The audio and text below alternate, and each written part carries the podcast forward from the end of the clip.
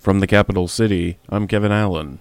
The Juneau Planning Commission approved on Tuesday a conditional use permit to convert the Assembly Building from office space into apartments for legislators and staffers. No changes to the height of the building is proposed.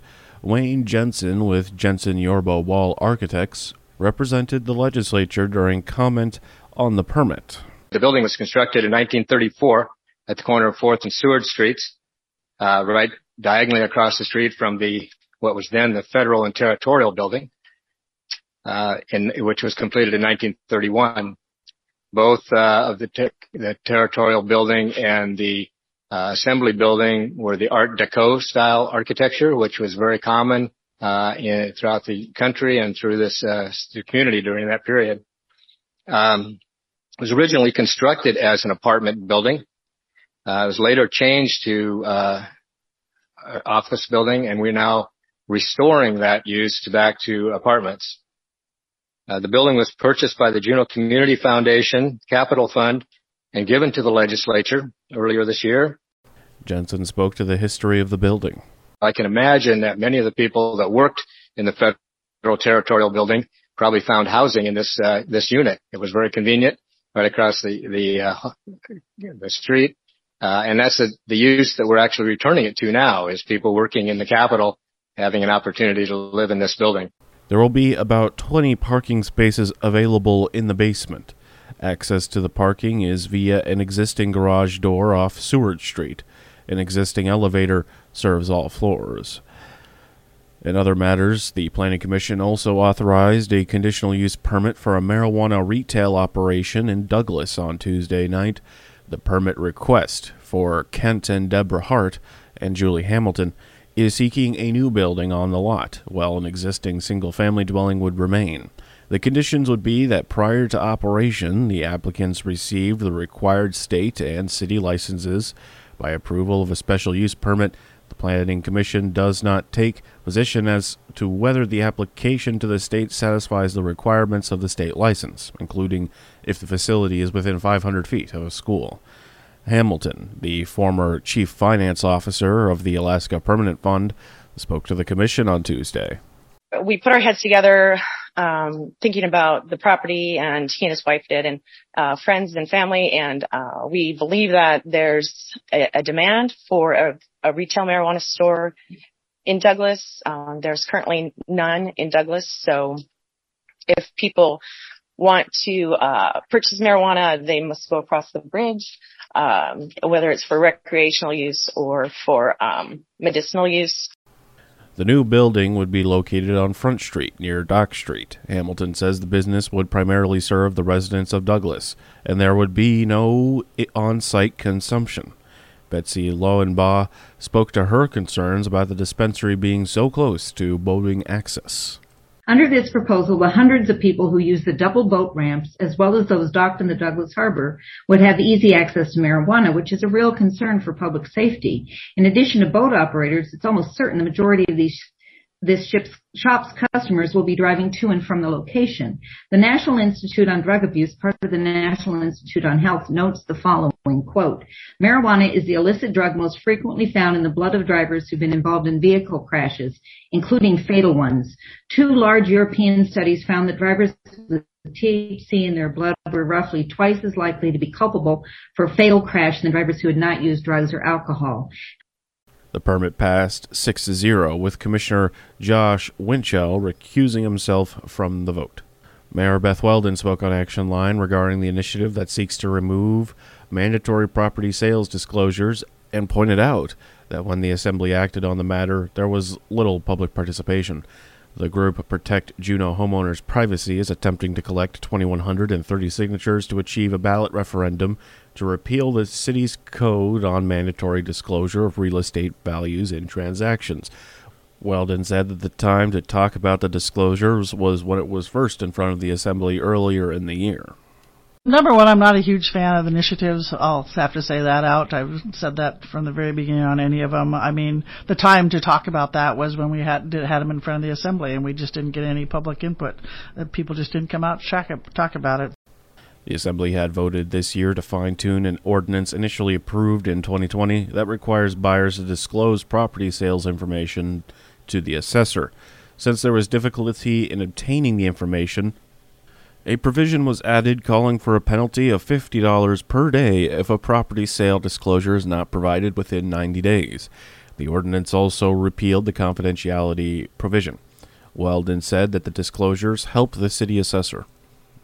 This is what to help the assessor, and um, uh, I be honest, I was the only one that was consistently a no vote on this. Um, I think at the very end I said objection. I disagree with this totally, and just said, but I'm voting just to move it on.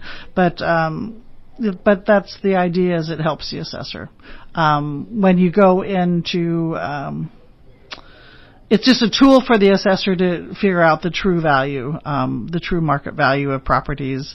And uh, if you decide to appeal your assessment, that's a tool that they can use with you to say, okay, these five um, houses that are similar to yours we know sold for these, so that's why your house is at this. Do you have reasons why your house isn't at this? And there can be reasons. I mean, you could say, well, those five houses have all been remodeled. Mine hasn't. Mine still has the avocado green refrigerator or whatever, but um, uh, it's just a tool for the assessor.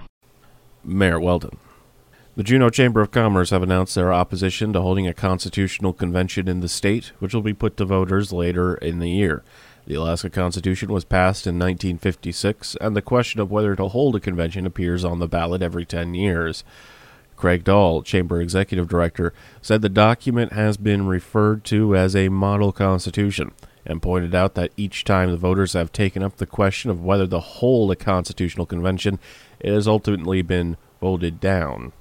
It was most recently voted down in 2012 in a vote of 90,000 to 179,000. The problem is once you once you open the we'll call it Pandora's box. Once you have a constitutional convention, there's no restriction on what you can talk about. And and I counted up from some of the notes and information that we've collected. There's already 18 different issues by special interest groups who see an opportunity to fix by trying to make changes to the Constitution.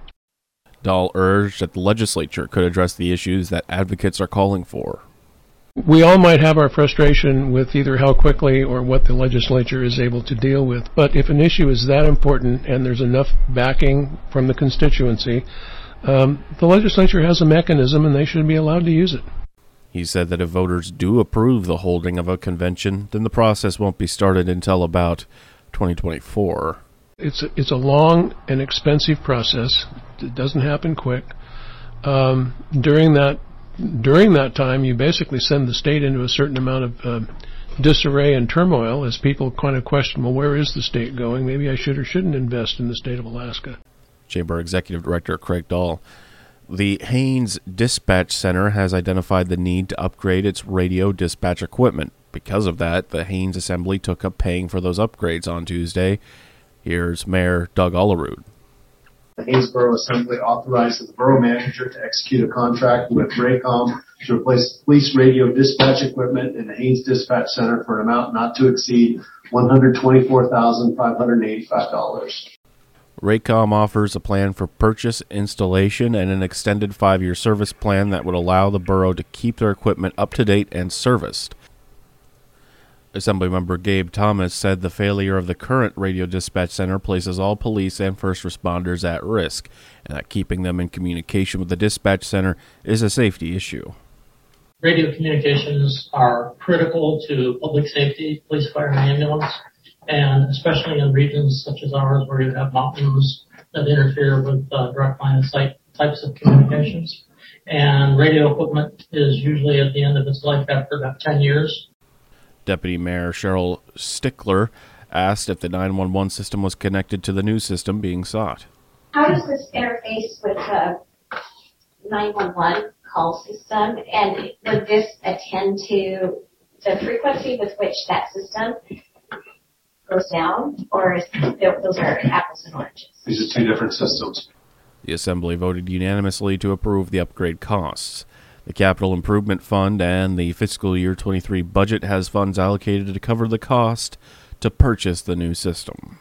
A small pair of earthquakes struck the Juneau area Wednesday morning. A magnitude 2.7 earthquake struck early Wednesday morning off the west coast of Douglas Island.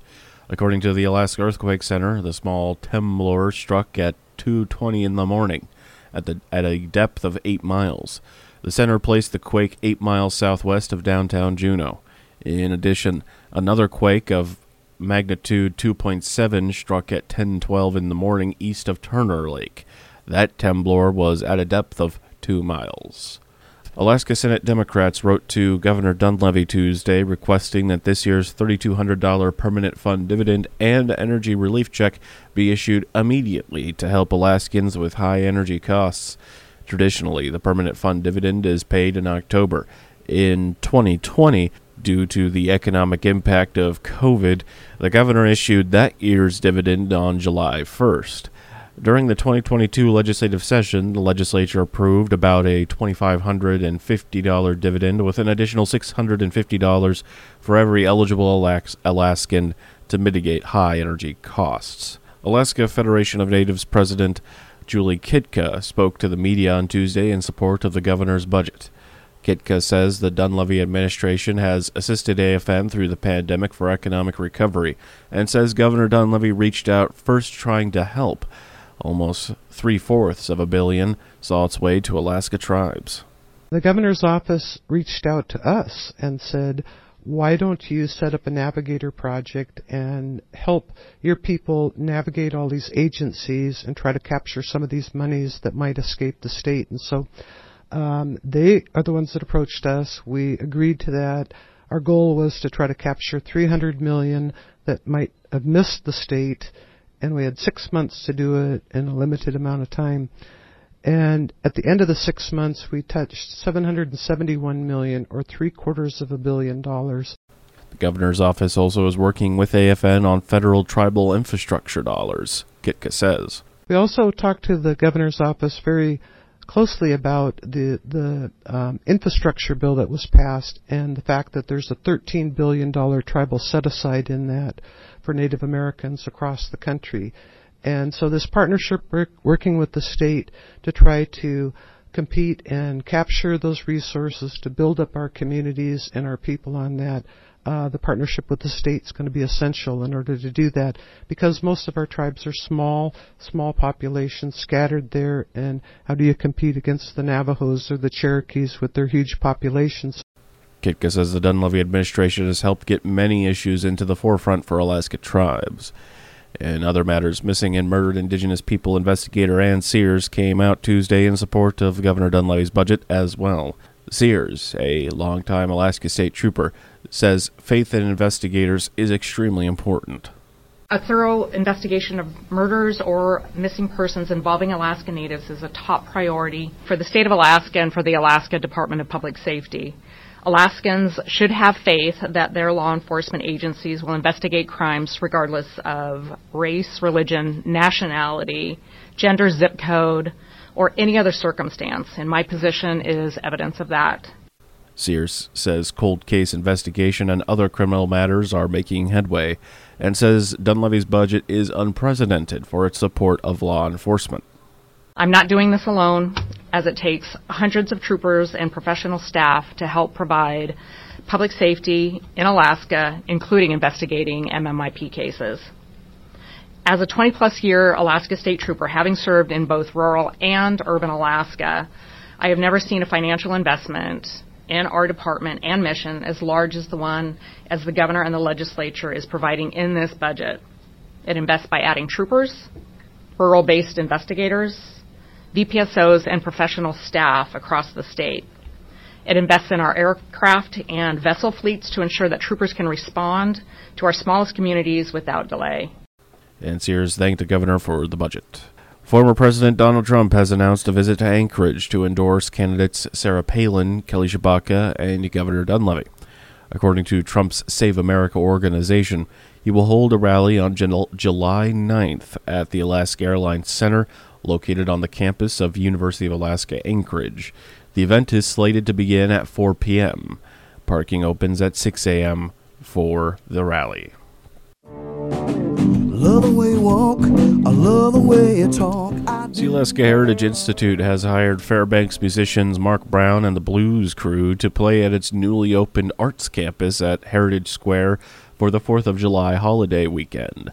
Brown is a Koyukon Athabascan who was raised within a large family of musicians in the small village of Huslia. Brown attended the prestigious Berklee College of Music. Listeners may remember the group most recently when they performed in the Uck Rock Fest held in Juneau last year. Never miss a story or a newscast at KINYradio.com. Now you're up to date. For News of the North, this is Kevin Allen.